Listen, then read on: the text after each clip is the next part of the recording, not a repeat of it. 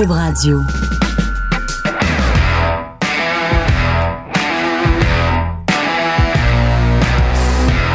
Mesdames et messieurs, bonjour, bonsoir et bienvenue à un autre épisode des Antipodes de la lutte. Pat Laprade, Fred Poirier, KR, Kevin Raphaël. Yes. Yes. Je pense que c'est le premier Antipode qu'on fait si tôt le matin.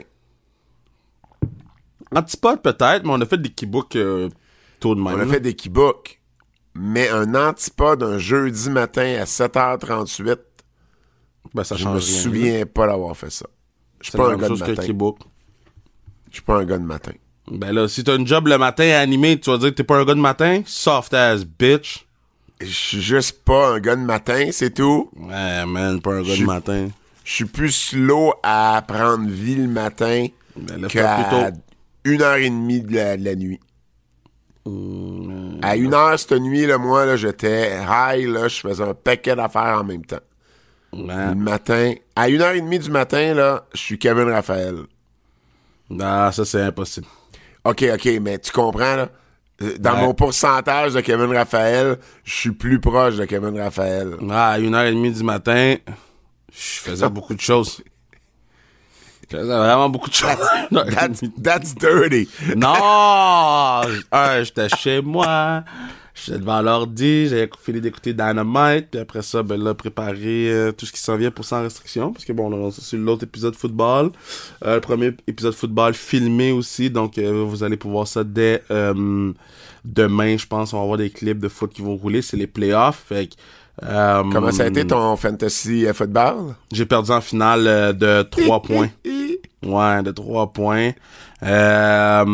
Puis, ben c'est ça va être annoncé aujourd'hui. Ben là, on est associé avec Bet99 sans restriction. Donc, il y a beaucoup de choses à préparer. Des visuels, des trucs. Fait que je me suis couché très tard hier. Très tard hier. Fred Poirier qui est de retour. Allô? Réalisez-vous que quand... Parce qu'il faut que les gens savent, là. Hier, là, faut que les gens sachent. Tu vois, je suis slow le matin, tu comprends? Je conjugue même plus. C'est rendu de Kev me reprend sur une conjugaison de verbes. Soft! Ça arrivera plus jamais. Parce que hier, on s'est vus. On se voyait d'ailleurs pour la première fois depuis quasiment un mois, les trois. Parce que notre dernier podcast en personne, c'était le 13 décembre. Puis, on devait le faire en studio.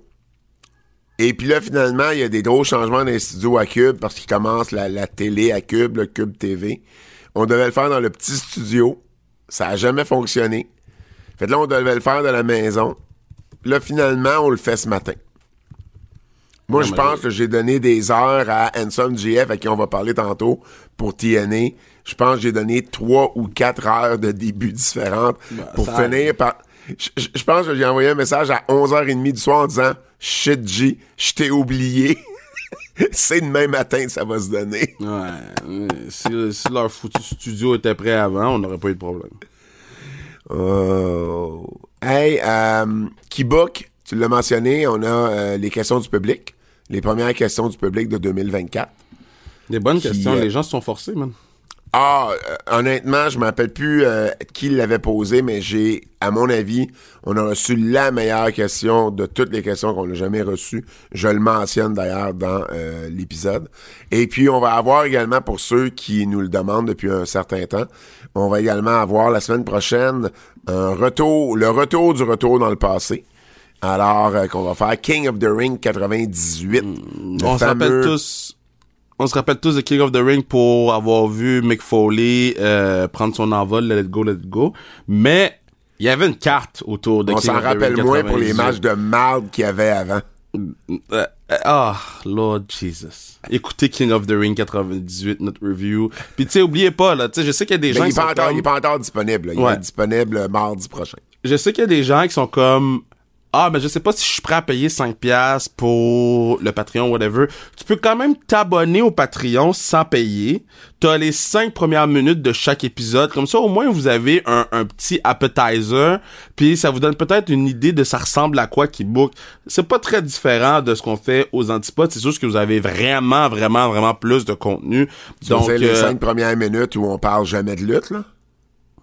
Non, je parle les 5 premières minutes que c'est Pat pis moi qui parle. Fuck, esti, man. Fous-moi la paix, man.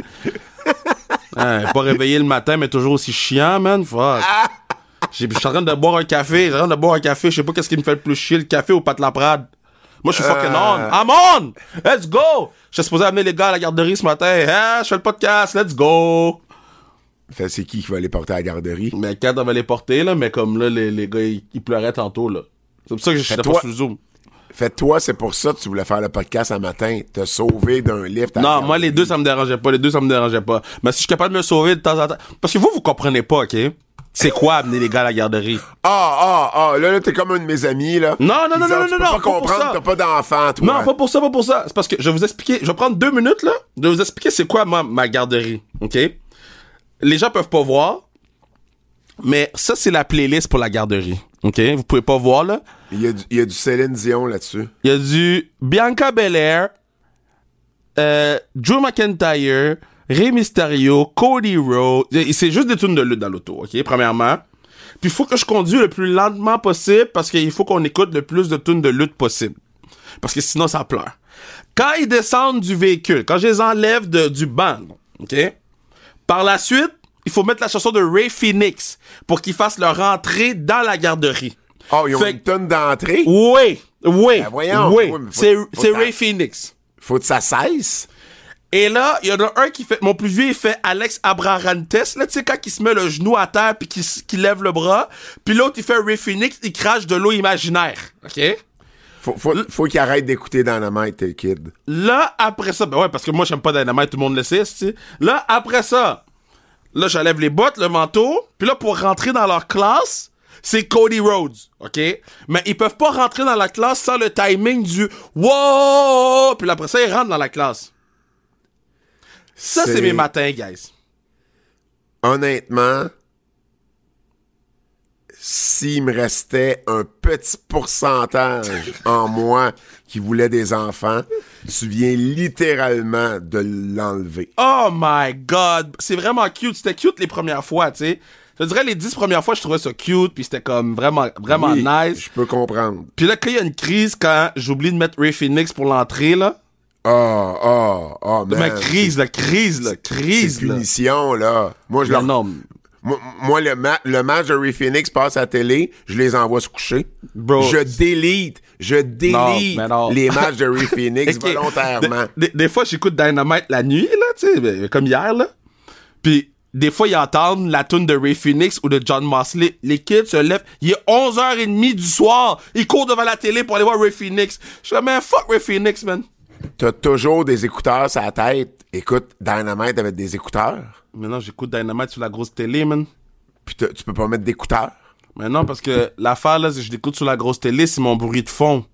Fait que je fais quelque chose en même temps sur l'ordinateur. Fait que je peux pas avoir les écouteurs pis que le bruit soit vraiment dans ma tête pis dans mes oreilles. Fait que c'est mon petit bruit de fond.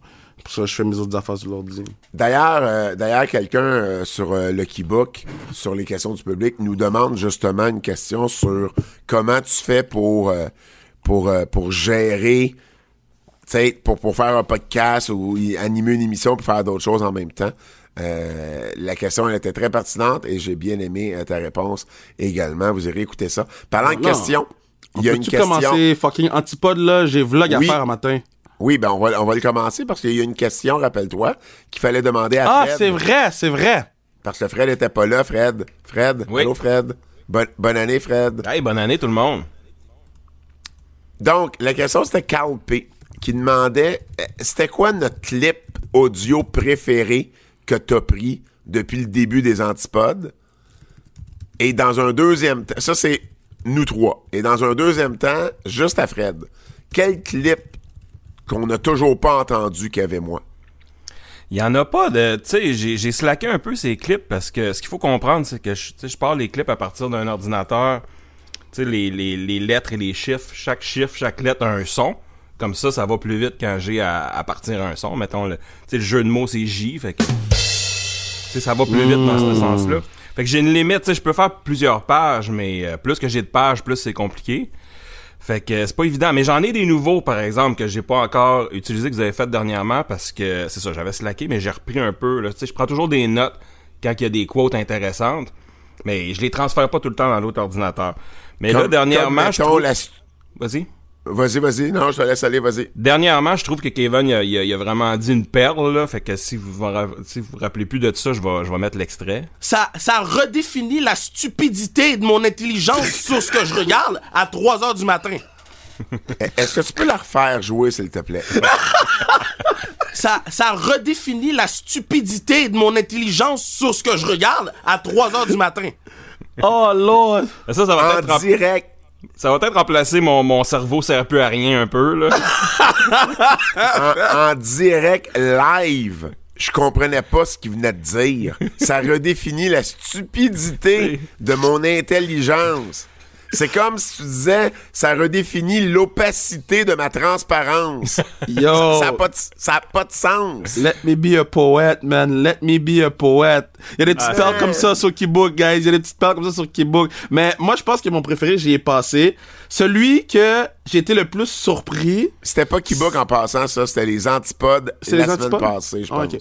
Celui que j'ai été le plus surpris, shocked, c'était Bicycle Jaune.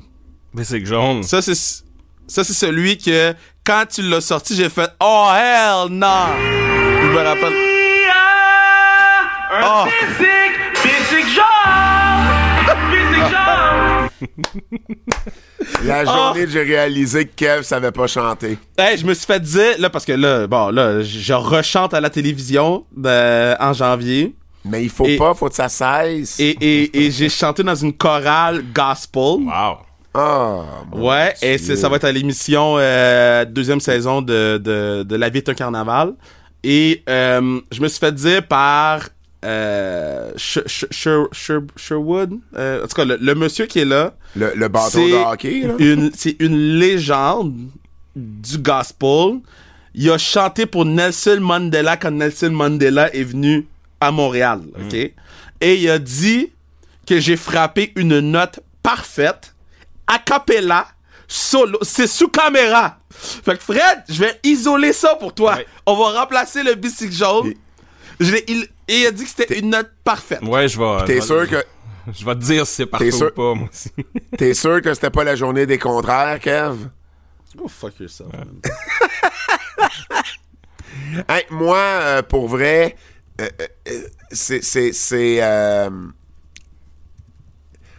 parce que là, faut pas mélanger thème et clip. Ouais, c'est ça. Right? Ah, c'est ça. Question du public est très bon. Le thème? Ouais. Oui, non, mais là, il parle... Carl nous parle de clip. Pour moi, je pense que la clip, c'est... Tu vois, mon cerveau fonctionne pas le matin. Tu vois, clip? Ça va être une clip, ça. Oui. Ben, tu vois, ça va être cette clip-là que Fred va faire éventuellement. Mon cerveau fonctionne pas le matin. Alors, voilà. Mais pour répondre à celui, ma quote préférée, c'est celle-là. Sans Fred, il n'y aurait pas d'antipode de la lutte. Tu vois tes potes lodge de même, Fred, à 9h le soir. Ben, on va les faire à 7h du matin toutes les fois, d'abord. Ah, tabarnouche. Non, tu vas finir par co-animer le podcast avec Kev, m'a perdre ma job. On peut-tu faire le podcast, là? Faut que je parte bientôt. Ouais, le podcast est long, là. Les nouvelles.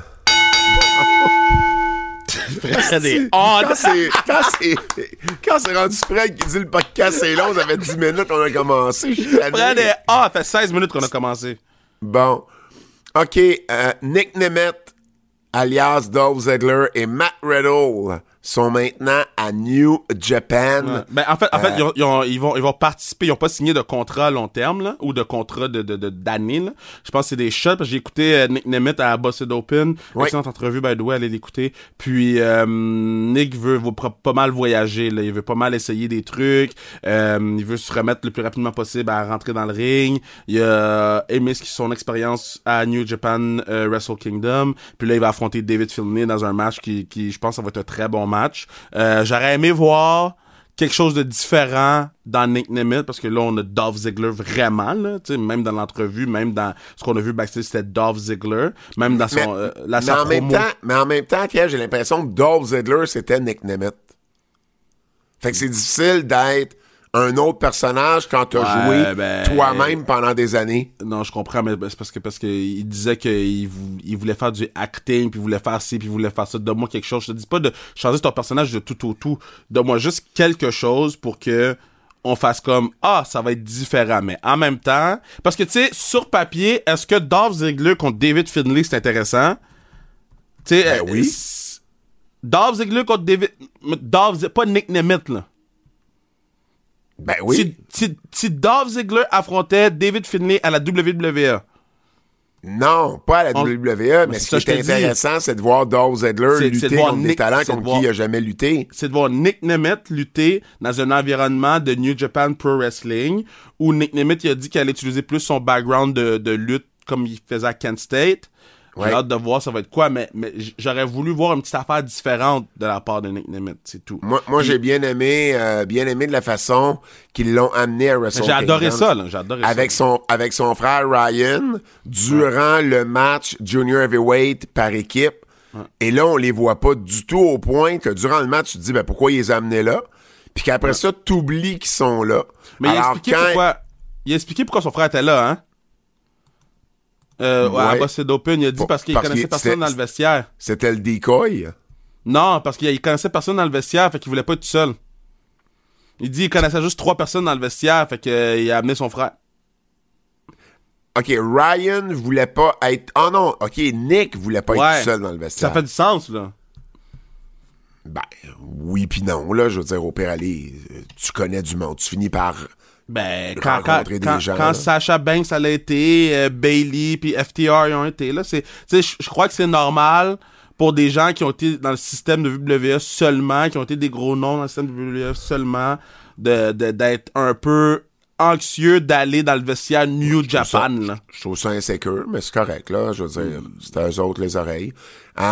Donc, en février, il va affronter David Finlay, effectivement. Et le lendemain, à New Year's Dash, Matt Riddle. Ah, moi, j'ai haï ça. Pourquoi t'as haï ça? OK, so, numéro 1, Tanahashi est dans le ring, fait un match, gagne le match, tout. Les lumières s'éteignent. On voit Matt Riddle dans une super belle auto. On voit pas Matt Riddle. Le reveal se fait, il est en gougoune. Il fait une petite promo en disant « Bro, bro, bro ». Puis la promo se finit là. OK. So, Matt Riddle, WWE, est rendu à New Japan. C'est la même personne. C'est la même chose.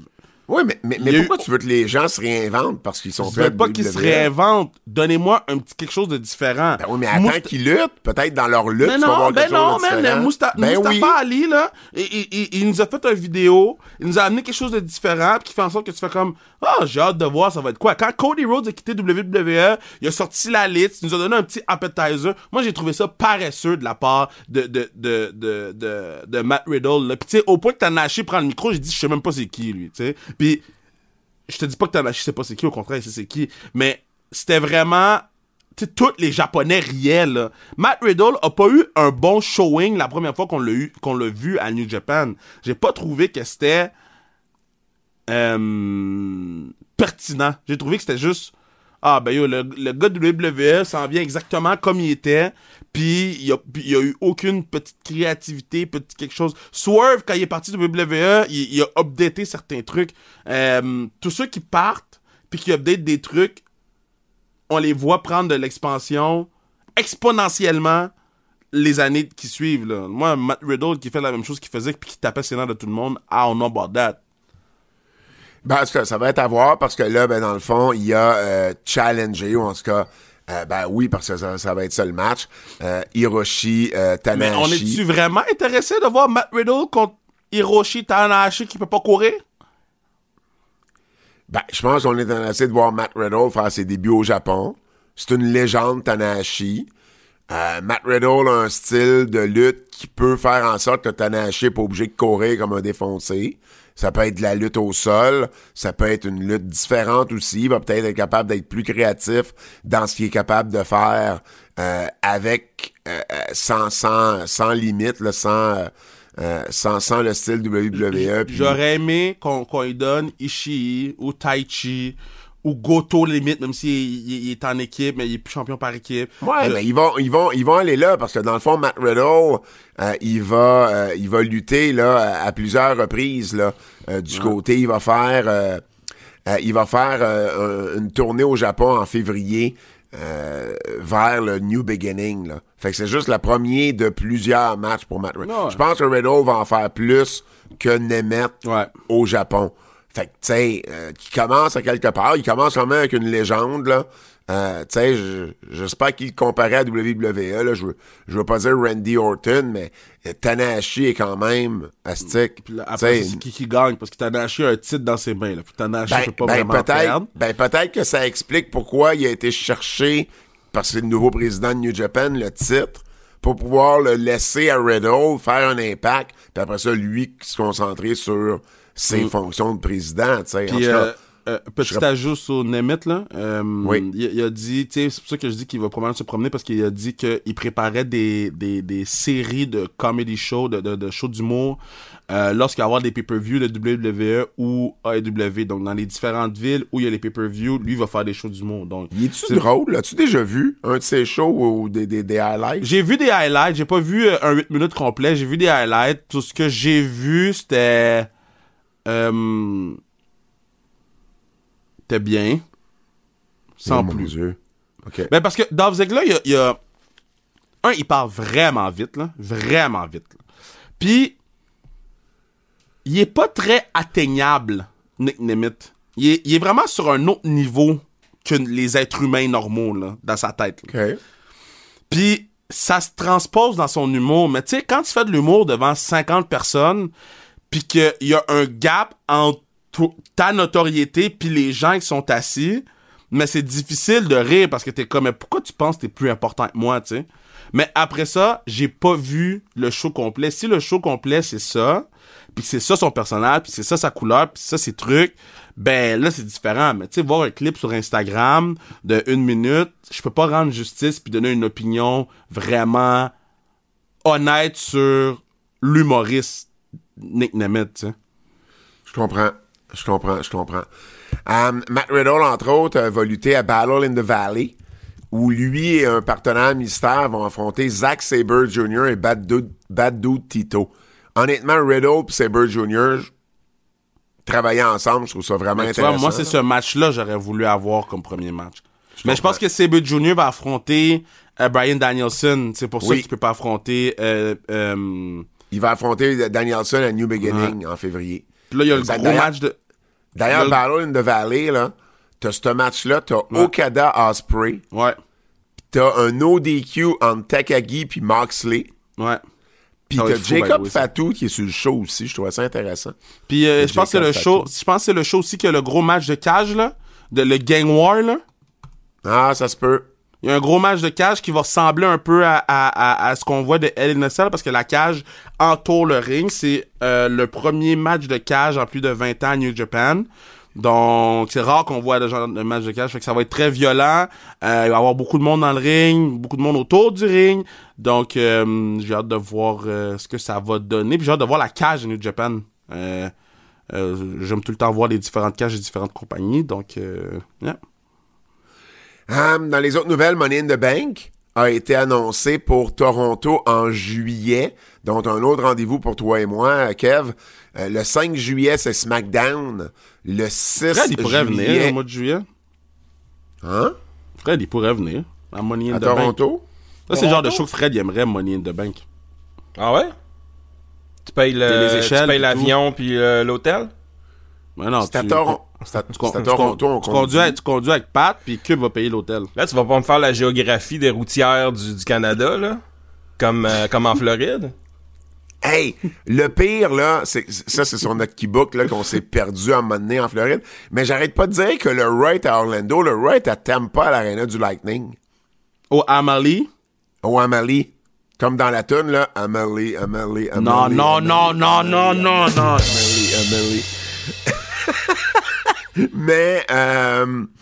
Mais sans farce, oui, c'est ça, il est à Tampa. Et puis, ben, je t'ai appris hier que le Magic jouait le dimanche alors qu'on n'a absolument rien le dimanche. Fait que moi, c'est sûr que je vais aller voir un match du Magic. J'ai jamais vu le Magic en personne. Moi, je vais décider ça aujourd'hui. Là, je finis mon horaire cet après-midi. Donc, Money in the Bank, Toronto, le vendredi SmackDown, Money in the Bank le samedi, le dimanche, NXT Heat Wave. Donc, ça va être intéressant. La dernière fois que la WWE a fait un show au Scotiabank Arena, c'était SmackDown l'année passée, qui avait eu 14 000 fans. C'était le dernier match de Edge, on se rappellera. Et puis, le dernier pay-per-view, c'était en SummerSlam 2019, donc pré-pandémie. C'était un autre monde. Mm. Tu sais, il y a un avant-pandémie comme il y a un avant 9-11, là. C'est la même chose, là. Donc, ça fait déjà 5 ans qu'il n'y a pas eu de pay-per-view. Et là, ben, les gens nous demandent, est-ce que ça va être Raw le 8 juillet à Montréal ou à Québec? Le son, c'est pas encore à Québec.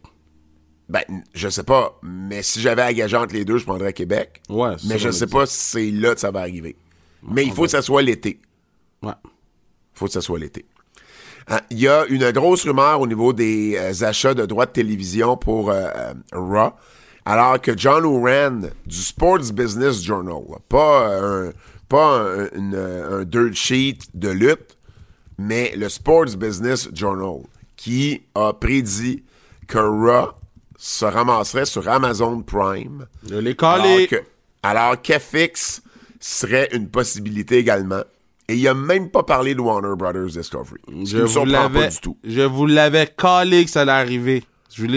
La première fois qu'on en a parlé, là, j'ai dit ça va aller sur Amazon, parce que Amazon ramasse tout en ce moment. Puis tout se retrouve sur les streaming services. Il y a une grosse polémique en ce moment aux États-Unis parce que il y a un match de la NFL des séries qui va être seulement sur Peacock. Seulement sur Peacock. Fait que là, les gens sont comme, mais moi, je l'ai pas Peacock. Puis il y a beaucoup de gens qui s'inquiètent pour leurs parents qui ont pas Peacock, qui seront pas capables de le mettre, là, qui sont pas capables de... Mais on est rendu là. On est rendu à avoir des exclusivités sur les différentes plateformes de streaming service. Puis c'est ça la vie. Il va falloir que les gens s'adaptent. Pis ma mère pourrait pas écouter Netflix si sa vie en dépendait. Mais c'est plate, mais on est rendu là. Maintenant, c'est pas vrai. Elle pourrait, mais ça me demanderait de mettre ma vie à moi en danger pour que la sienne soit sauvée, tu comprends? C'est ça que ça me demanderait. Mais c'est plate, mais c'est vraiment plate, mais on est rendu là, puis le changement s'est fait graduellement.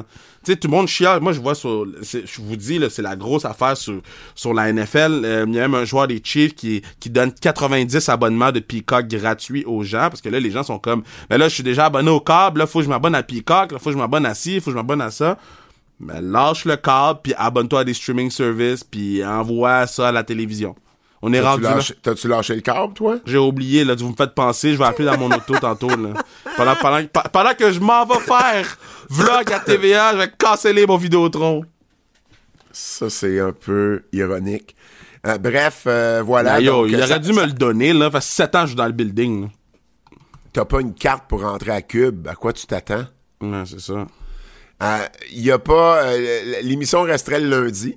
Donc, ça serait la même chose, ça serait le lundi. Moi, je suis abonné à Amazon Prime, donc je suis en train, ces temps-ci, de me retaper au complet Two and a Half Men, donc. Puis, tu sais, Amazon Prime, c'est probablement moins pire que Apple Plus, parce que les gens utilisent beaucoup Amazon. Oui. Donc, c'est un streaming service qu'il y a déjà beaucoup de clients dessus. Puis moi, je te dis, moi, je l'ai vu avec... Quand la MLB a fait le deal exclusif pour les matchs du dimanche à Apple, je suis venu sur le podcast la semaine d'après puis j'ai dit tout va s'en aller là-dessus graduellement. Je l'ai vu s'en aller sur les streaming services. Puis on voit ça au Québec aussi parce que bon, il y a des émissions qui apparaissent maintenant en premier. Exemple, je fais l'émission Sous le Spot, si vous voulez me voir faire de l'humour. Je fais l'émission Sur le Spot, épisode 2. Je fais une surprise à Toto, je fais un roast. Mais tu vois, c'est sur Crave en premier. Puis après ça, ça s'en va sur Nouveau. C'est la nouvelle émission d'Arnaud Soli. Il y a beaucoup de choses qui vont commencer à aller sur Crave avant, puis à aller sur ci avant, puis à aller sur ça avant. Donc, Sur le spot, c'est une série documentaire. Hein? Sous le spot, c'est une série documentaire sur ton début de calvitie. Cheap shot!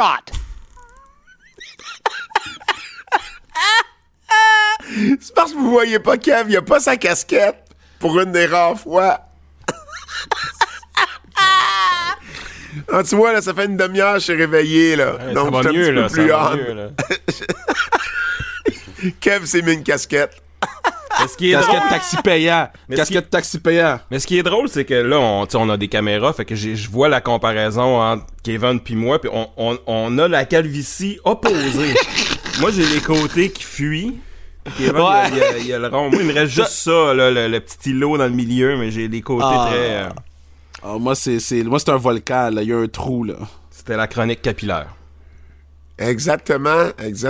Alors que moi, quand je passe pas assez rapidement chez ma coiffeuse, ils blanchissent un peu, soudainement. Oh. Fait que, tu sais, chacun nos problèmes capillaires.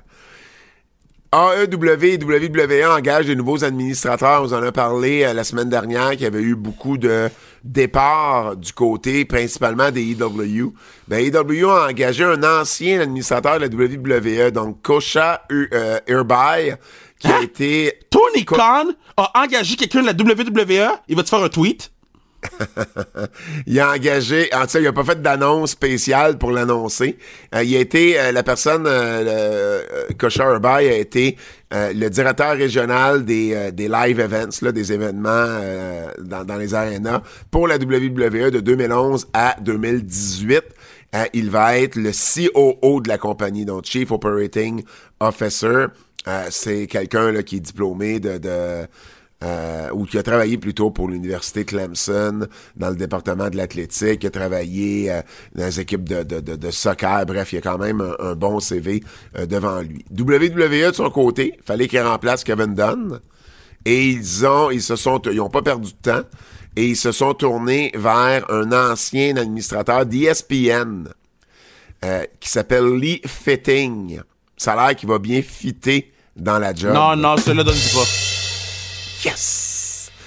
Et puis, il a travaillé pendant 25 ans à ESPN avant d'être laissé aller au mois d'août l'année passée. Il était le vice-président senior des productions. C'est lui, entre autres, qui était en charge de toutes les productions de Monday Night Football, College Game Day et College Football Playoff. Fait que quelqu'un qui a quand même beaucoup d'expérience, pas dans le monde de la lutte, ce qui est souvent un animal complètement différent, mais au moins quelqu'un avec beaucoup d'expérience télévisuelle qui va sûrement pouvoir amener un point de vue différent de ce que Kevin Dunn amenait. Puis c'est pas comme si Kevin Dunn était un fan de lutte de toute façon, même après toutes ces années-là. Donc, voilà pour le niveau administratif.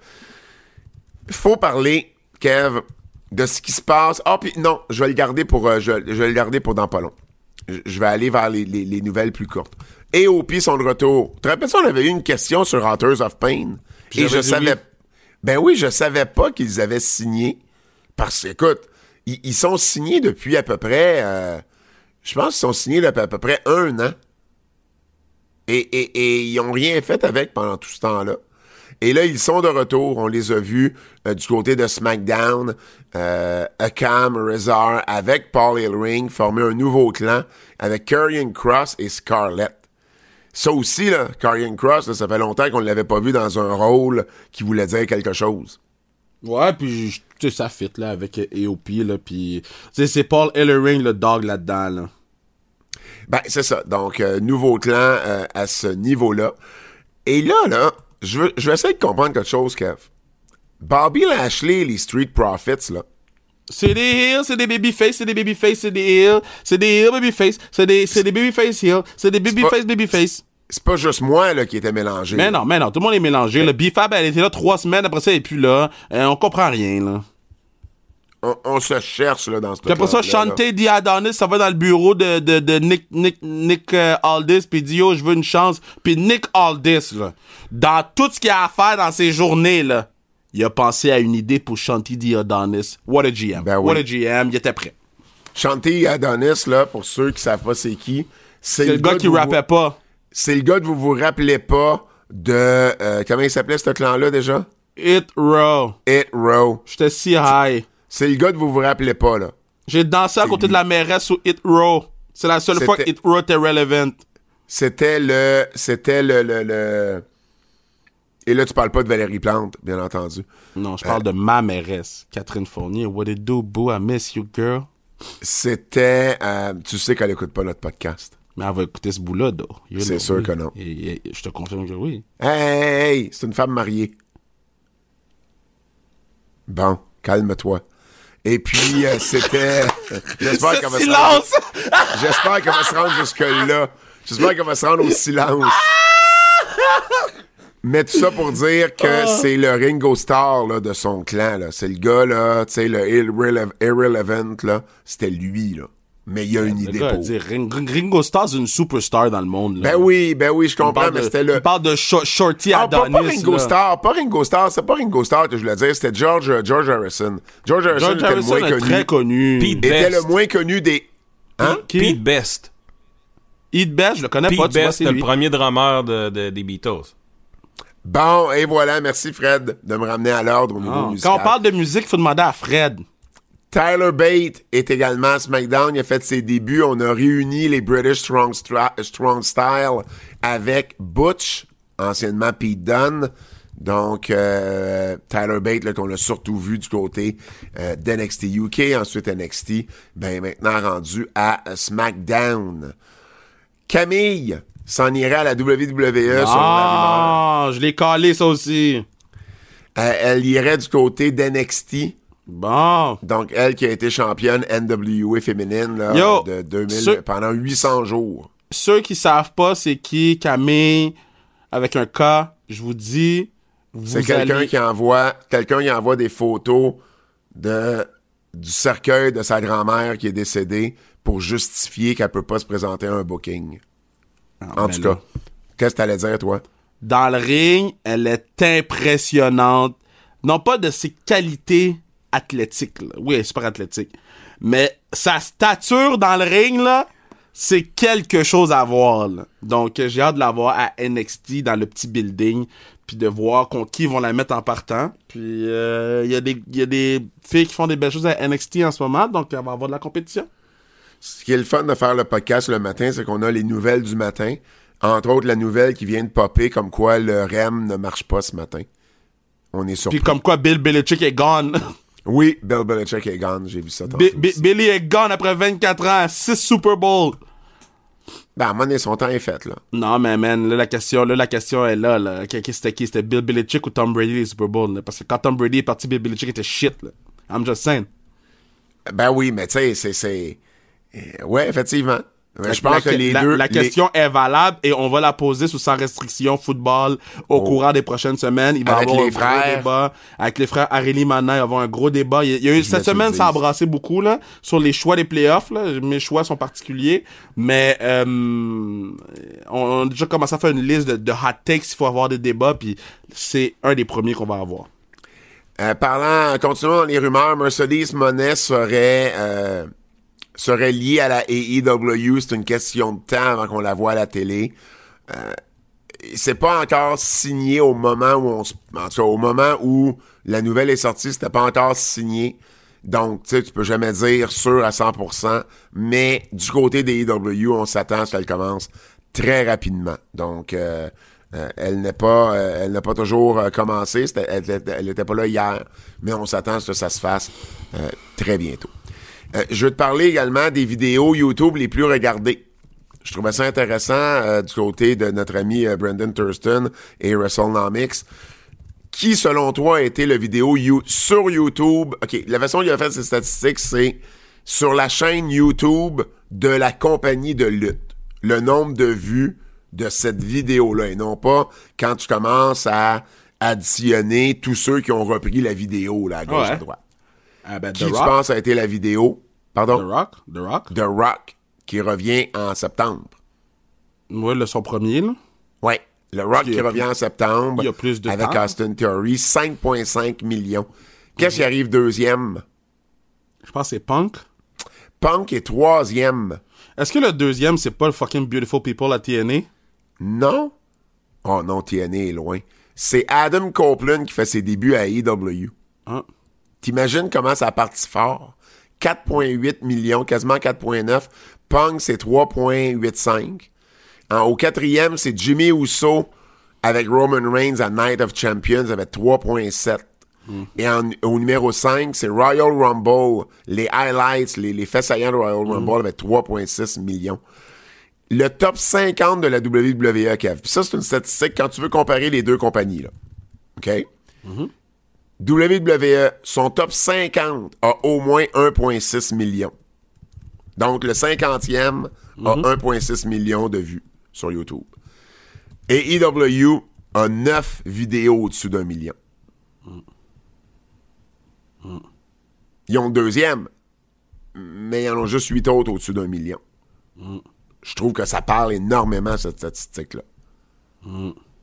Sur la popularité, l'engagement des gens envers minimalement les vidéos YouTube. Mais c'est énorme, là. Tu sais, parce que je ne sais pas combien il y en a au-dessus d'un million WWE, mais il y en a au moins 50 avec 1,6, tu comprends? New Japan, son plus haut, a pogné 400 000. Impact, 564 000. Et le plus gros des indies, ben, le plus gros des noms et WWE, c'est Noah. C'est la dernière entrée de Kijimoto. Wow! À 731 000. Très cool. Ouais. On a un nouveau champion NXT nord-américain, Obafemi, qu'on est en train de shotgunner, là. Man, les shotguns, tu dis, man, je pense qu'il est passé du SEC football à champion NXT en quelques... Il y a 6 matchs. Une poussière, là. Il y a 6 matchs. C'est un ancien gars. Il a fait le breakout tournament, là. Et puis là-dedans, c'est ces 6 matchs, là. Exact. Il a fait le track and field. C'est un gars de track and field à l'Université d'Alabama. Et puis, il a gagné le titre nord-américain contre Dragon Lee. Et pour vrai, moi, j'ai vu des clips d'Obafemi. Il est impressionnant. Et je peux voir le potentiel du gars, là. Oh, il est impressionnant. Oui, le gars devrait être solide, là. Devrait être très, très, très solide. Donc, il y a une présence, il y a la shape, il y a la grandeur. Il y a le gabarit, là, pour vrai, là. J'ai hâte d'en voir plus de lui. Et là, avant d'aller parler à Handsome JF pour Hard to Kill ce week-end, je veux te parler parce que quelqu'un m'a demandé d'en parler. OK, on a un anti-fan qui m'a dit « Ça serait le fun que vous parliez parce que j'y comprends rien là-dedans. » Qu'est-ce qui se passe avec Tony Khan, Eric Bischoff et Dave Meltzer? Non. Moi, là, OK, time out. On va pas se mettre à perdre du temps sur le podcast pour ce genre de niaiserie d'enfantillage d'enfants de 2 ans. Quand Tony Khan, c'est un esti de bébé là, OK? Il a aucun contrôle sur lui, il a aucun contrôle sur son téléphone, il a aucun contrôle sur ses émotions. Il fait paraître sa compagnie pour une esti de compagnie de BS, pendant que les gens le trollent, on le voit tous que les gens le trollent, et il prend tout personnel. Sit your goddamn ass down, dépose le téléphone, puis va booker Dynamite properly, OK? Il nous a donné fucking Hangman Page contre Cesaro, contre Claudio, puis on sait même pas pourquoi ils s'affrontent les deux. On sait même pas pourquoi ils s'affrontent les deux pour ouvrir Dynamite. Y a pas de raison, y a pas de ci, y a pas de ça. Y a un heel, y a un babyface. Allez-y, allez vous battre. Il perdrait moins de temps à tweeter, puis plus de temps pour son product. On serait moins de temps en train de les critiquer tout le temps. Le partner tweet. Pourquoi le partner a besoin de tweet? Et là, tu sais que j'ai pas le choix d'au moins de mettre les gens en contexte parce que les gens vont comprendre encore moins. Le partner tweet, man! Le partner tweet, why? Okay, mais que le partner tweet, j'ai pas de problème avec ça. Que le partner tweet sur les storylines de l'autre compagnie en voulant comparer sa propre compagnie pour se justifier, là, j'ai de la misère. Parce qu'il a fait Tony Khan. Il a fait un tweet disant il y a un double standard. Hook, il y a une fiche de 28-1. Il est sur une séquence de victoire. Il call out le champ, le champion.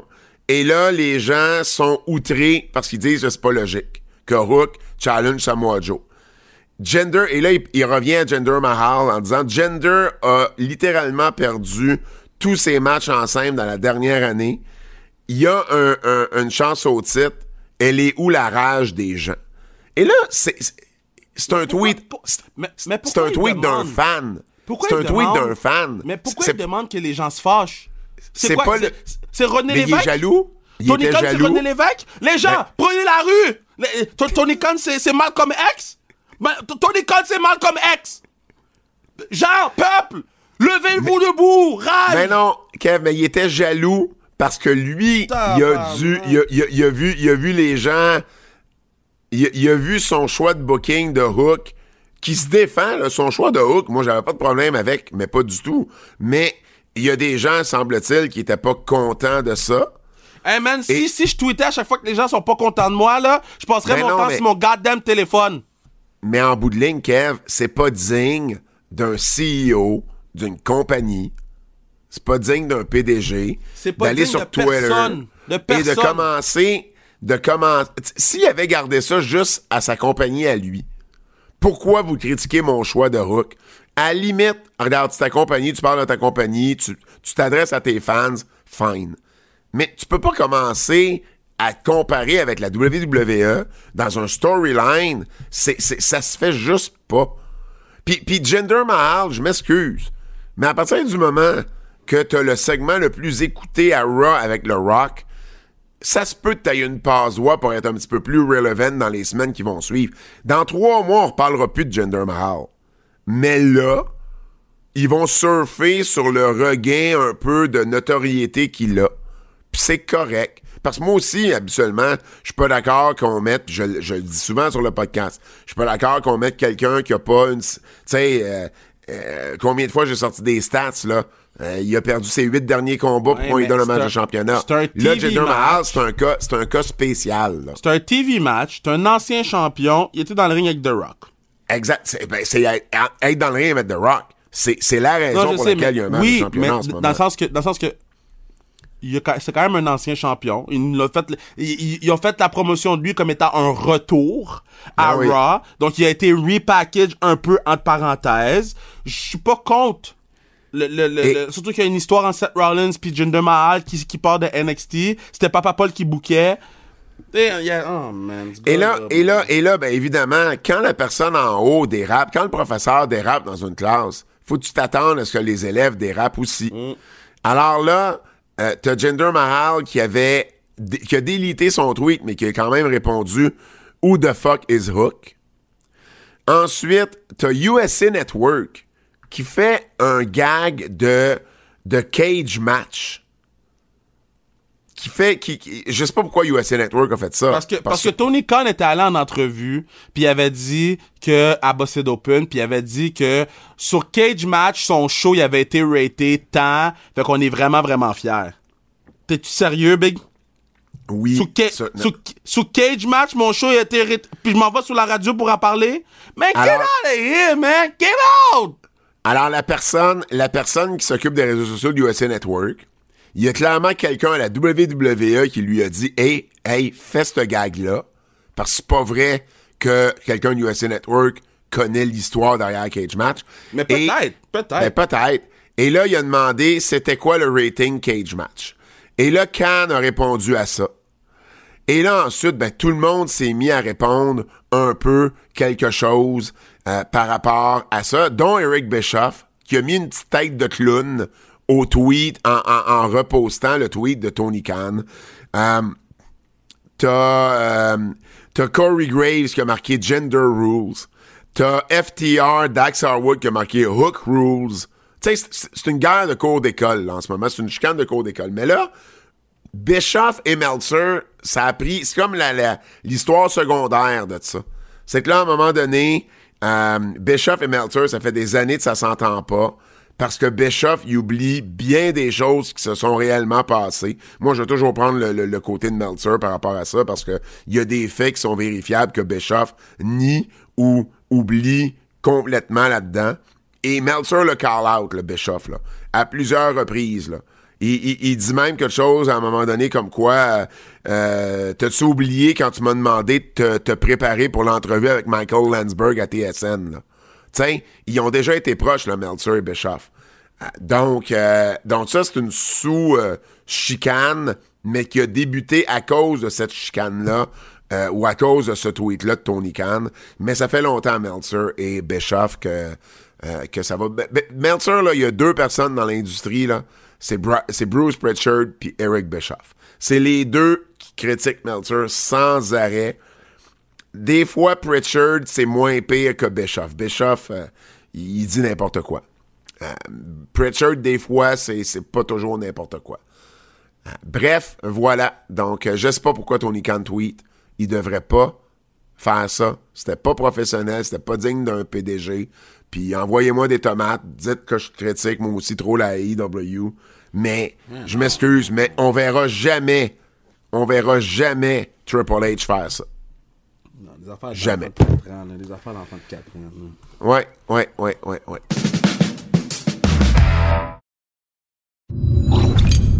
Alors, maintenant, comme on le fait à chaque fois depuis, 2 ans à peu près, ou dans ce coin-là, parce que c'est Hard to Kill ce week-end, ce samedi, c'est Hard to Kill du côté de Las Vegas, alors que TNA, c'est le premier show, le premier pay-per-view sous la bannière TNA, et bien sûr, pour en parler, on va aller au bout du fil rejoindre Handsome JF. Alors, on est avec l'un des deux commentateurs de TNA, j'allais dire Impact, mais il faut maintenant dire TNA, lutte TNA, comme on le disait en français à l'époque. Handsome JF, comment ça va, JF? Ça va bien, vous autres, les boys? Ça va. Toi et Marc Blondin, vous allez être à Vegas ce week-end. Yes, Vegas, au Palms, le chic Palms. Un show d'après-midi pour nous, étant donné qu'on va être... 3 heures avant tout le monde là-bas. Donc, la bonne nouvelle, c'est que le show va se terminer tout pour nous à Vegas et on va pouvoir aller virer la ville à l'envers. Mais ça, c'est une autre histoire. Je sais pas si c'est une bonne idée pour... Je sais pas si c'est une bonne nouvelle pour le compte en banque, là. Ben écoute, on s'est ramassé quelques commanditaires. On a réussi à trouver des sous. Donc, on devrait être correct pour couvrir. Mais Vegas coûte cher. J'étais là il y a une quinzaine d'années. C'était 40 $ un vodka Canneberge. J'ose pas imaginer que ça coûte en ce moment. Mais on devrait avoir... C'est gratuit si tu mets quelques dollars sur des tables ou dans des machines. Donc, c'est peut-être tes trucs économes. Hey, faut parler d'Hard to Kill, grosse carte pour débuter l'année du côté de TNA. Et on a Alex Shelley dans... j'imagine que ça va être la finale, mais j'ai beaucoup de misère à accrocher le mot « final » à Alex Shelley qui va défendre le titre mondial de TNA contre Moose. Tout le monde a de la misère. Écoute, je suis à la même place que vous autres. Peut-être parce que Shelley n'est pas très sympathique en arrière-scène avec nous autres. Il nous a jamais regardé, il nous a jamais adressé la parole. Mais moi aussi, j'ai de la misère à l'acheter comme champion. On pensait que ça allait être un champion de transition, mais force est d'admettre qu'ils l'ont gardé plus longtemps qu'on pensait. Peut-être qu'il avait en tête le retour à TNA, étant donné que c'est un vieux de la vieille qui voulait garder la ceinture sur lui. Mais je vois pas comment Moose, un vrai gros bonhomme qui est capable de tout faire dans un ring, prendrait pas le titre là pour repartir TNA Wrestling de la bonne façon. Dans peut-être son dernier match avec TNA, si la rumeur dit vrai, Trinity va défendre son titre Knockout contre Jordynne Grace. Oui, mais écoute, Trinity, on s'en est déjà parlé, je pense, toi et moi, off the record, mais moi, j'ai été très déçu des performances que j'ai vues de Trinity live. Son intro, là, rien à dire, l'énergie qu'elle apporte, tout ce qu'elle apporte au ring, mais pendant ces matchs, je la trouvais lente, sloppy. J'ai pas vraiment pas été impressionné là, dans le ring pour Trinity. C'est son champ de signe avec TNA. J'espère qu'elle va livrer la meilleure performance depuis son arrivée à TNA. Mais...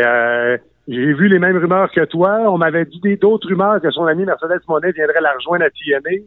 Semble-t-il que c'est pas ça. Donc, à suivre, là, mais j'espère qu'elle va livrer sa meilleure performance. Chris Sabin, donc le partner d'Alex Shelley avec Motor City Machine Guns, qui lui défend le titre X-Division contre Kushida et Elio Del Vikingo dans ce qui pourrait facilement, JF, là, à être un show stealer. Là. Écoute, ceux qui ont vu le match de El Injo Del Vikingo contre Kenny Omega il y a une couple de mois à All Elite Wrestling vont être d'accord avec toi. S'ils essaient de recréer ce genre de match-là samedi prochain, samedi dans 2 jours, pas samedi dans 2 jours, oui, comme tu dis, ça peut être le match de la soirée, mais Sabin, on parlait de Shelley tantôt, son partner en équipe, Sabin, je suis capable de l'acheter comme champion, je suis capable de l'acheter en 5, parce qu'il amène quelque chose, il amène une énergie différente. Puis Kushida, qui fait partie de leur gang, eux autres, là, Time Machine avec Sabin et Shelley. J'ai hâte de voir la dynamique dans ce match three-way, mais je vois pas un nouveau champion couronné là, samedi soir. Là. Chris Sabin devrait rester champion de division. Et si on termine les championnats majeurs de TNA, JF, tes préférés, Ace Austin et Chris Bay, vont défendre leur titre contre The Rascals, Grizzled Young Veterans et l'équipe de Trent Seven et du Québécois Mike Bailey. Ouais, écoute, ça va être intéressant, ça. Comme tu dis, j'adore ABC. Grosse rivalité avec les Rascals depuis les derniers mois. On crée une nouvelle équipe là avec Speedball et Trent Seven. Les Grizzled Young Veterans qu'on connaît d'NXT. Puis tu sais, moi je le dis tout le temps, la meilleure façon de mettre des gars over, les placer sur la carte, c'est de leur faire gagner un titre, comme il avait fait avec Carlito, si on remonte il y a quelques années. Je suis vieux, donc j'ai ces souvenirs-là quand il avait battu John Cena à sa première présence à SmackDown. Je pense qu'on va mettre les titres sur les Grizzled Young Veterans pour les établir tout de suite en début d'année au retour de TNA comme une équipe très, très, très crédible pour les gens qui ne les connaissent pas. Kev, t'as-tu continué à écouter TNA, toi? Parce qu'à un moment donné, je suis encore le produit. Ouais? Oui, je suis encore le produit, puis je pense que Grizzled Young Veterans vont voler le show. J'ai vu le vidéo qu'ils ont envoyé. Là, TNA, au cours des dernières semaines, c'était des shows recap, là. Donc, il n'y a pas grand-chose à regarder. Bon, ils ont donné les nouvelles ceintures un peu aux champions, mais c'est pas mal des shows recap pendant le temps des fêtes. Donc, j'ai hâte de voir comment TNA va être en mesure de reprendre vie. Semaine d'un pay-per-view, ça va être difficile, mais on sait jamais, puis je pense qu'ils veulent annoncer des belles choses dans les prochaines semaines, donc on verra bien.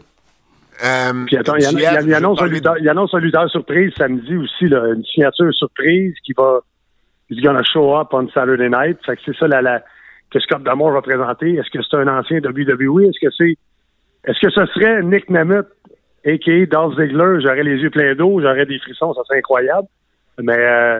Hey, juste, petite parenthèse, les gars, on parle pas du match de pre-show, Rich Swann contre Steve Macklin, mais comment vous le prononcez, vous autres, Steve Macklin? J'aime toujours ça, parler de Steve Macklin avec vous autres.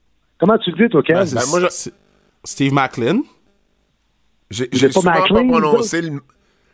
souvent pas prononcé le nom comme il faut. Je pense que je disais souvent Macklin, mais c'est Macklin. Ouais, Macklin. J'en parlais avec Blondin qui est dans l'avion pour Vegas en ce moment, mais fin de la parenthèse. Pat, je te laisse aller, c'est quand même ton show. Hey, PCO, notre autre Québécois, contre Dirty Dango, qui a signé un contrat, lui, avec TNA, justement. Ouais, je pense que c'est hier ou avant-hier qu'on a vu la nouvelle sortie, qu'il avait signé un nouveau contrat.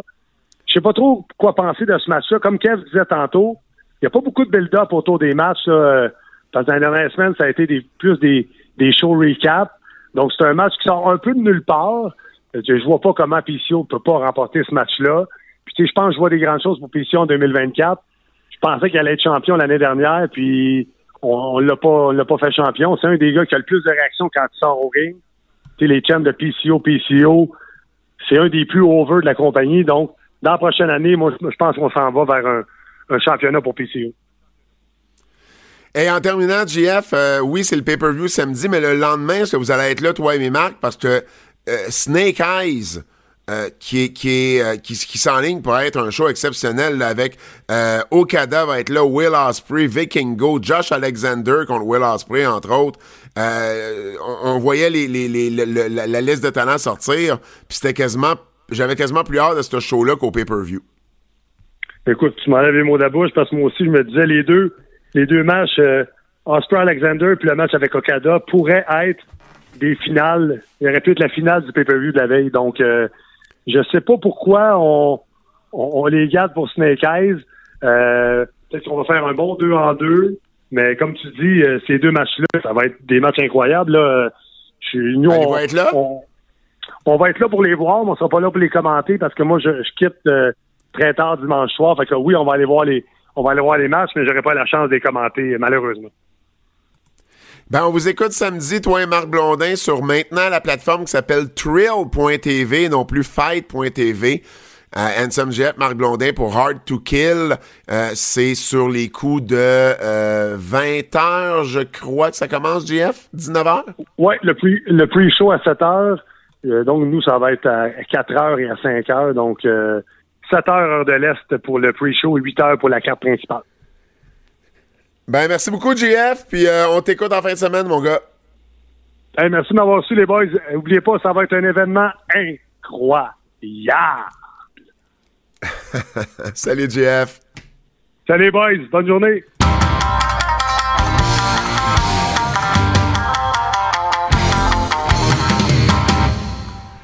Kev, quel match t'ont le plus impressionné à WrestleKingdom? Oh shit, on parle de WrestleKingdom une semaine plus tard. Il faut quand même le mentionner. Surtout, j'ai les ratings de Meltzer. Peut-être que ça va, on peut le faire conjointement. Attends, je vais ressortir avec ça. WrestleKingdom, là.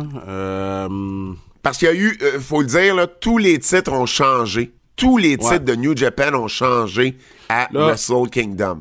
Là, vous irez écouter notre Kibook, on y va extensivement 1 heure dedans, là, mais... Ben oui.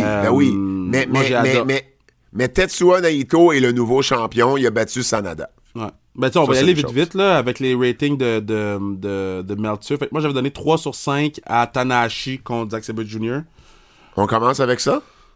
Ouais, on peut commencer avec les 4 gros matchs, là.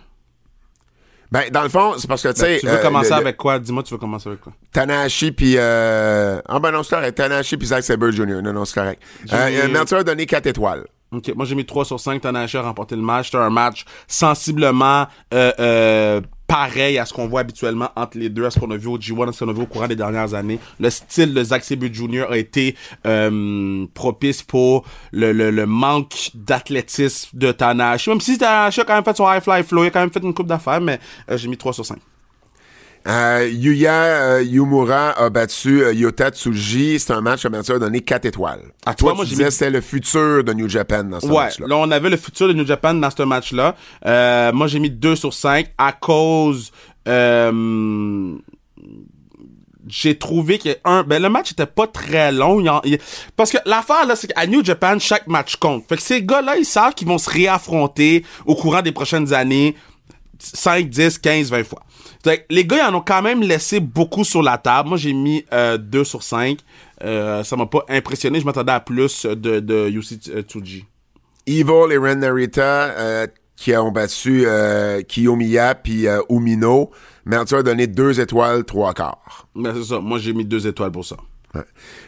Tama Tonga a battu Shingo Takagi pour remporter le Never Open. Moi, j'ai mis 4.5. Il a mis 4... Tu mets pas de 0.5, toi? Non, c'est 4/5. Ouais, il a mis 4.5. Et là, si tu commences à avoir des 0.5, là... Non.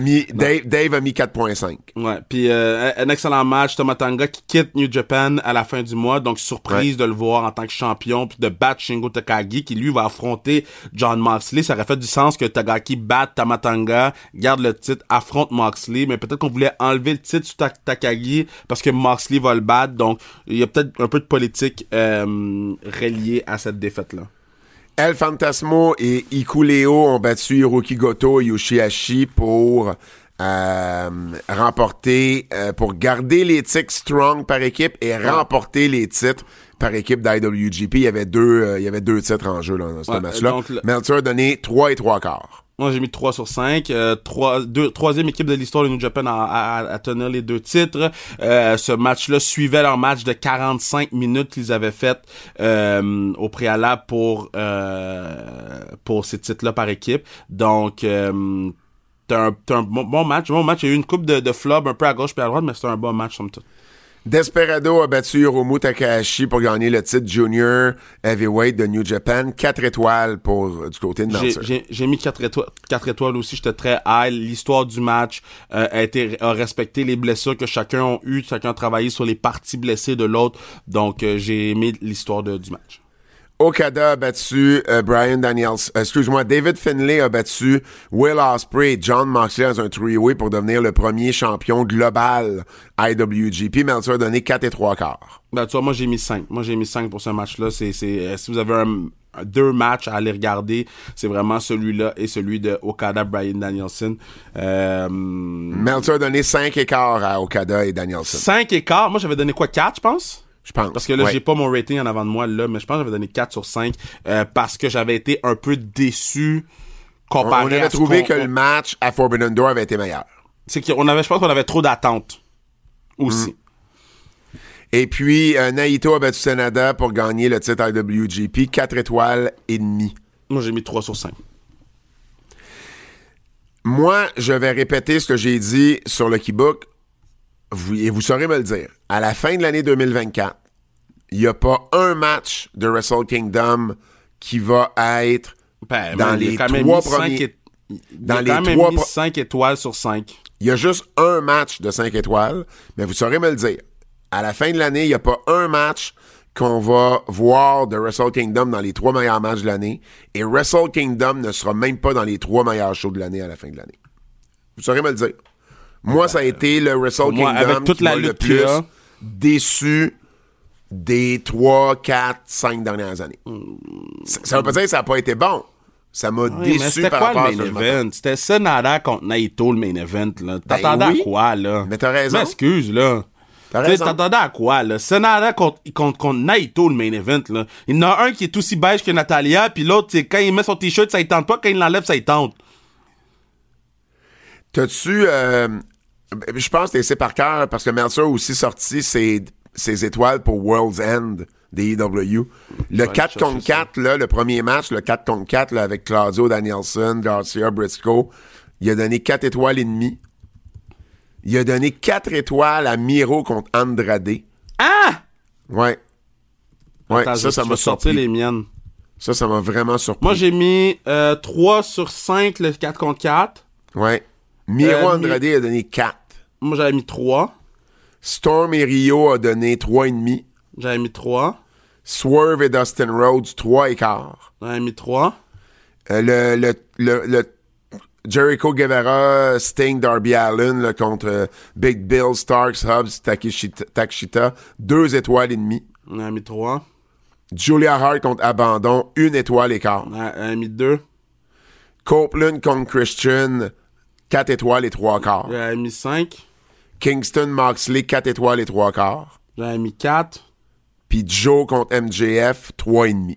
J'avais mis 3, je pense. Ça, t'es plus proche des EW que tu l'es de Wrestle Kingdom. Ouais. Mais Wrestle Kingdom...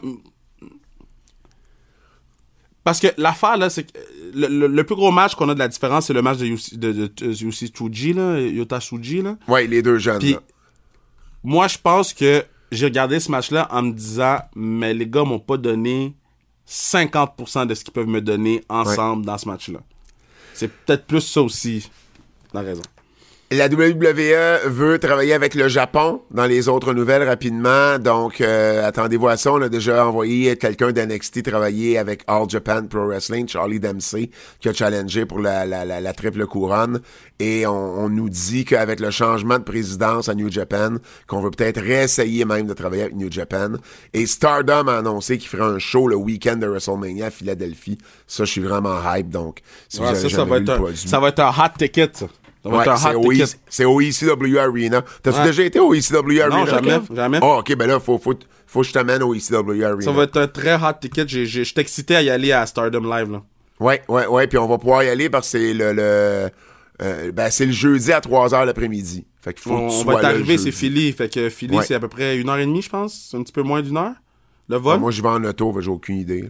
Bon, non, moi, je vais partir le matin tôt, je vais booking, je vais me promener dans la ville, je vais essayer de voir s'il n'y a pas un match des Flyers peut-être le jeudi avant que tout le monde parte. On checkera ça. Ouais. Les coups de cœur.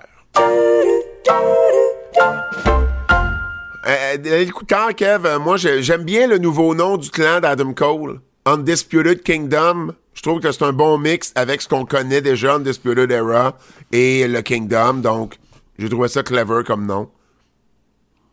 Personnellement, en tout cas, moi, j'aimais ça. Sans plus. C'est pas mauvais, c'est pas... C'est bien. Ça m'a pas frappé tant que ça, là. J'ai aimé la raison que Cole a donnée, ce qui est la raison logique aussi. J'ai tourné sur MJF avant qu'il le fasse sur moi, parce qu'on savait que c'était pour arriver à un moment donné. Puis c'est ce que MJF nous a toujours appris. Fait que j'avais pas de problème avec la raison comme telle. Bon. La promo fonctionnelle, on a écouté Dynamite hier aussi, là, donc, parce qu'on enregistre le matin. Donc, pour moi, la Page promo et Claudio, là, c'était... je comprends qu'ils l'ont donné sans explication. C'est un excellent match. J'enlève jamais... qui a livré. Guys, il faut que les gens comprennent. Si je critique le booking d'un match, je critique pas le match en tant que tel. Le match était excellent, les deux. Absolument. On a commencé avec... beaucoup de luttes à Dynamite pour faire une méga longue promo avec Samoa Joe.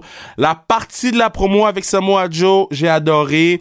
Quand Swerve est arrivé, j'ai adoré. Quand Hangman est arrivé, j'ai dit « Hey boy, ok, qu'est-ce qui se passe? » Mais quand Swerve est arrivé, j'ai adoré. Oh, j'en ai quasiment eu un frisson quand Swerve est arrivé. Quand le Who's House, tout le monde a fait « Oh, oh! » Ouais. OK, oh, le chemin qu'on parle depuis presque un an, on y va là.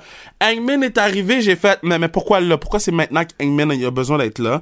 Puis, par la suite, quand Hook est arrivé, j'ai fait, mais c'est le moins fort des trois. Pourquoi il est arrivé après les trois?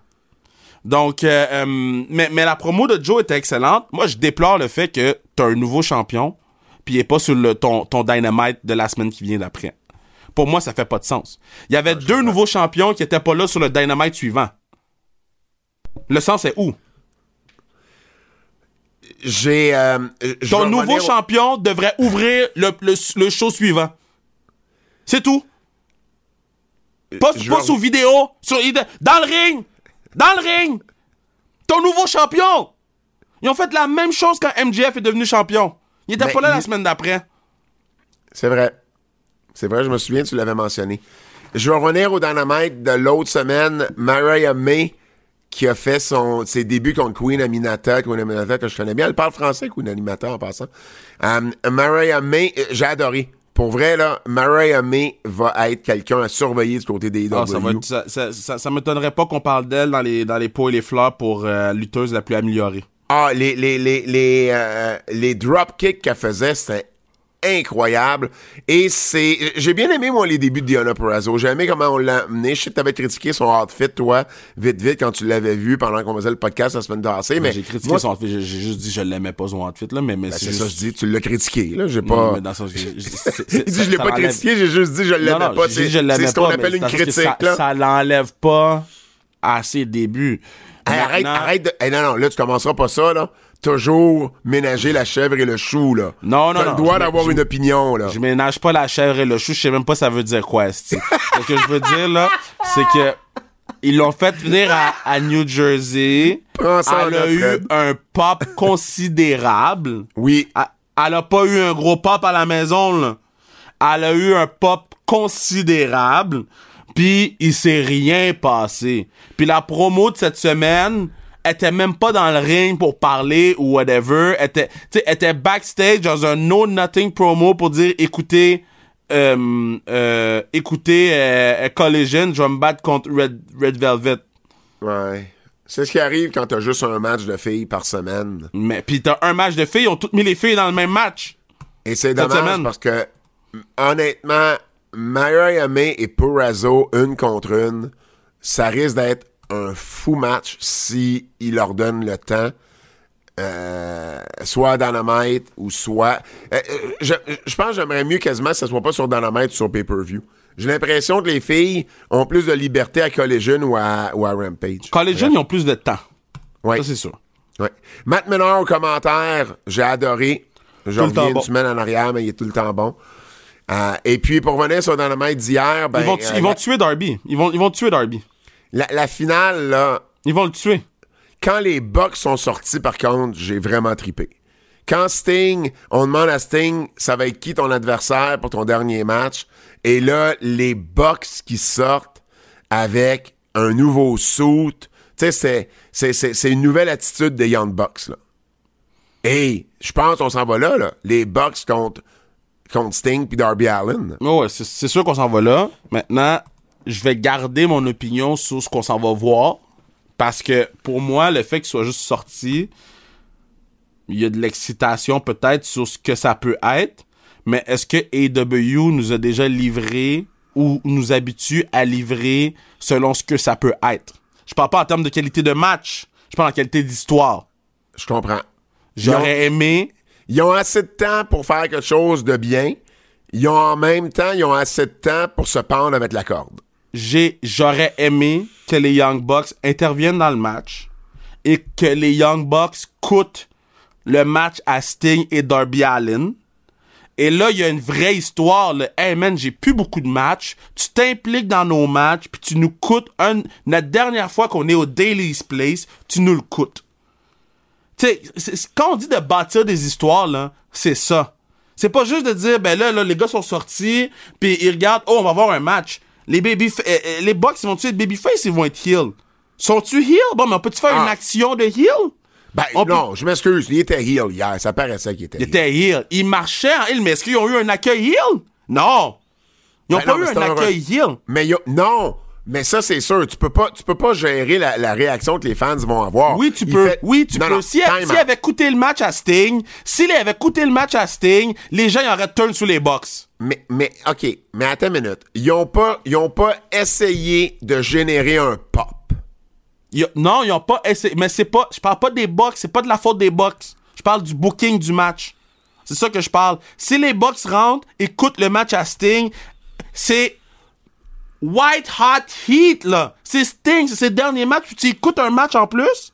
Come on! Puis en plus, tu donnes un gros win à Will Hobbs puis à Takeshka avec cette faction-là qui plafonne depuis Wembley, là. Je veux juste mentionner un match de SmackDown. Io Sky avec Michin à SmackDown, avec le style slash du deuxième. Honnêtement, je veux pas dire surpris, parce que je veux pas être manqué de respect, mais en même temps, ça m'a surpris comment ces deux-là ont eu de la chimie ensemble. Ouais, ben moi, j'étais surpris. Ça a donné un solide match. Et je trippe sur le nouveau hoodie de Roman. Levels above, là. Ouais. Moi, j'ai adoré la fin, là. Comme, quand la toune a parti, tout le monde a fait « Oh boy! Ouais. » Tout le monde a regardé sa montre, puis tout le monde a fait « OK, it's about to be a beatdown. » Puis j'ai aimé comment, d'habitude, Roman, il marche lentement.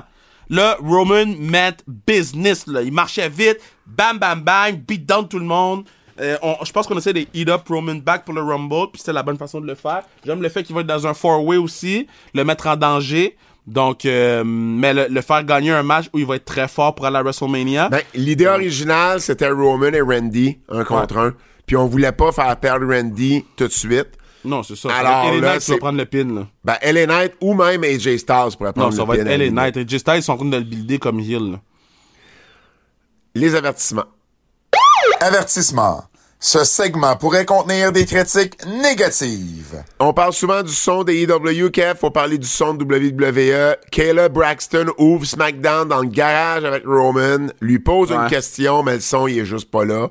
Puis on n'a rien entendu à part l'oreille de Roman. Ouais. C'est rookie mistake, ça aussi, là. Ça, c'est rookie mistake. Ça devrait pas arriver. Ça devrait mais ça arrive pas aussi souvent qu'à EW. Ils vont à la première pause. En plein milieu d'une phrase de Kevin Patrick. Puis mais ça, c'est la faute. Non, mais ça, c'est Kevin Patrick. Il y a pas de picture. Ça, c'est Kevin Patrick. Ça, pour moi, c'est Kevin Patrick. Oui, je dis pas que c'est pas Kevin Patrick. Parce que t'as un décompte dans les oreilles, là. Il te donne un décompte, là. Puis surtout. À moins qu'il n'y ait pas eu son décompte. Attends, mais quand tu regardes le match, là. Mais quand tu regardes le match, là, OK? Combien de fois ça nous arrive qu'on n'a pas de décompte, mais qu'on est timé pareil parce qu'on sait que quand il va à l'extérieur du ring, il y a une pause qui s'en vient. Ou quand il fait un saut à l'extérieur, il y a une pause qui s'en vient. Lui, il sait ça. Il est là. Ouais. Lui, il a les blocs du show, là. Drew McIntyre, là. Whiny bitch. Ah, qui est pas bon en promo. Non, il est pas bon en promo. C'est un style différent. Je pense qu'il est bon en promo. Je trouve juste que ses promos sont whiny bitch. Sauf que comparativement à Punk, un contre un dans le ring, je trouve qu'il a paru vraiment, vraiment moins bon de Punk beaucoup. Mais Punk, on parle de Punk comme un des meilleurs de tous les temps aussi. Là. Faut faire attention. Je le comprends, mais je trouve que Punk l'a mangé tout rond. Je trouve pas qu'il a été... Tout rond. Ouais. Nia Jax pourrait pas faire une promo pour sauver sa vie. Non. Et Rhea Ripley a eu... un crise de pas. Quand elle va vraiment tourner babyface, Rhea, ça va être intense. Là. Mais Rhea est déjà babyface dans les yeux des gens. Je comprends, mais quand elle va agir en babyface, t'imagines? Ouais. Mais c'est difficile pour elle d'agir en babyface avec le Judgment Day. Là. Oh, by the way, shout out R-Truth puis la vidéo. Je l'ai écouté 3 fois. J'ai tellement ri. Je l'ai écouté 3 fois. C'est des gens qui me l'ont envoyé. Des gens, ils ont dit, Kev, yo, t'as-tu vu le vidéo d'R-Truth? J'ai dit, j'ai peut-être écouté une vidéo d'R-Truth, je l'ai écouté 3 fois. Et dernier avertissement de mon côté, Johnny Gargano, qui a complètement manqué son cue pour tenir le pied de Finn Balor contre Ciampa. Il l'a pas fait tomber, il l'a pas tenu le pied, ça a juste Il a passé tout droit. Les babyface gagnent en trichant? En plus. Ça, c'était le deuxième point. En plus. Okay. Voilà. Prédiction. Puis, tu sais, je veux pas faire ça, là, parce que c'est le match pour John Huber, là, OK? Puis, pour Brody Lee, là. Mais, Preston Vance, là. Ouais. C'est un heel. Ouais. Pourquoi vous nous le vendez en babyface, puis que le jour, le lendemain, il est souriant, puis tout? Tu sais, il aurait pu quand même agir en heel, même si le match est pour Brody Lee. Là, il y a eu un 360 complet sur son personnage. Je comprenais pas ce qui se passait. Puis mon autre point, c'est pourquoi on a fait perdre les partenaires Swerve pour qu'ils sortent avec Swerve un segment après. Pour moi, ça dévalue la faction. Là, tu viens de les voir prendre un bâton, puis ils sortent avec le partenaire qui challenge le gars pour le championship. Il y a là une bande de gouffres, là. Ouais, je suis pas en désaccord avec ça. Anadja est nice, though. Anadja bien faite. C'est juste que mettre toutes les filles dans un match, là, il aurait pu faire 2 matchs, là.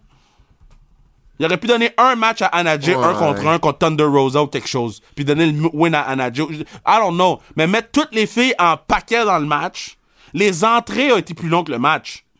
J'aurais aimé ça. J'aimerais ça avoir l'opinion de Bertrand Hébert sur le fait qu'Anadja ait gagné le combat.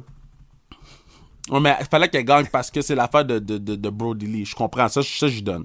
C'est pour ça que ça me dérange pas que Preston Vance a gagné. Mais on l'envoie quand même contre Julia Hart, là.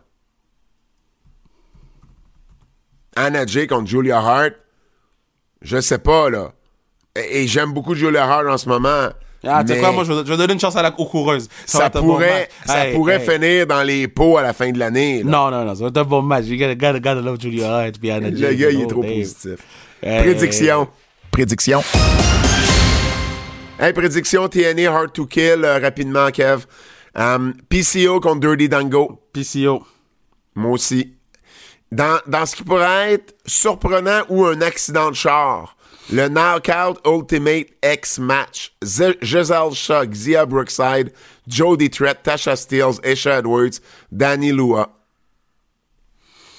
Moi, je vais avec Jody Trett. Jody Trett. À 4 chemins pour le championnat par équipe, Austin et Bay qui défendent contre Rascals, Grizzle Young Veterans et Bailey, Mike Bailey, 27. Grizzle Young Veterans. Moi aussi. 3-way pour le titre X-Division, Sabin contre Kushida et Elio Del Vikingo. Donne ça à Vikingo. Ben, moi, je donnerais à Vikingo, mais il fait pas partie de la compagnie, fait raison de plus pour y donner. Ben, il fait pas partie de ta compagnie, il donne un gros win à ton monde, là. Mais à qui? Tu veux donner le win à qui? Sabin. Kushida. Ouais, je voudrais voir un changement à ce niveau-là, c'est pour ça. Trinity qui affronte Jordan Grace pour le titre knockout, j'y vais avec Jordan Grace. Et Alex Shelley contre Moose, je suis d'accord avec ce que JF nous disait tantôt. Je pense que Moose va débuter le règne de TNA comme champion. Moose. Le quiz.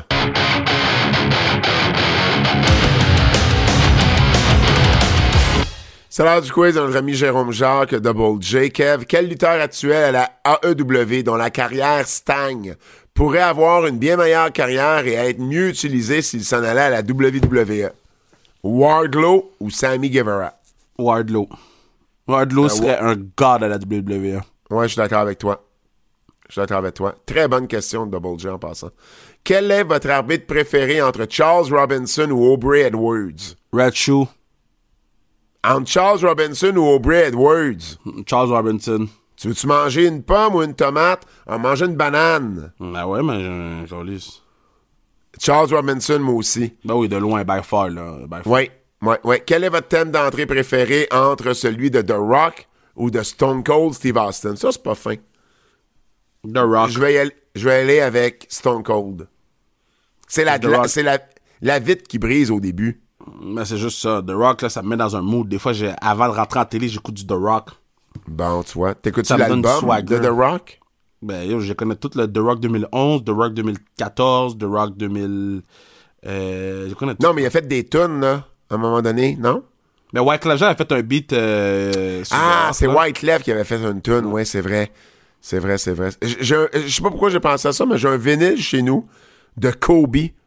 Kobe avait une conne, là, K-O-B-E. Ah, c'est donc ben drôle. J'ai 112 pouces dans le temps, j'étais DJ donc, avec bon, des 12 ça. Pouces plus jeune. Bref. Non, parce que là, t'as plus un 12 pouces, tu n'as un 2.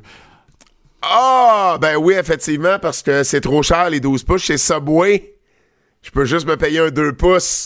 C'est quoi? J'ai arrêté mon enregistrement maintenant. Innocent. C'est déjà tout pour nous. N'oubliez pas de vous abonner sur notre Kibook. On a les questions du public pour vous. On a également King of the Ring 98 dans le retour dans le passé qui s'en vient la semaine prochaine. On va avoir des entrevues pour vous. On va avoir également un retour sur le Royal Rumble, probablement de la Floride, parce qu'on va être en Floride le dimanche. Donc, on va avoir ça. Alors, c'est déjà tout pour nous. Au nom de Fred Poirier, Kevin Raphaël, mon nom est Pat Laprade. Et je vous dis à la semaine prochaine. C'est un rendez-vous!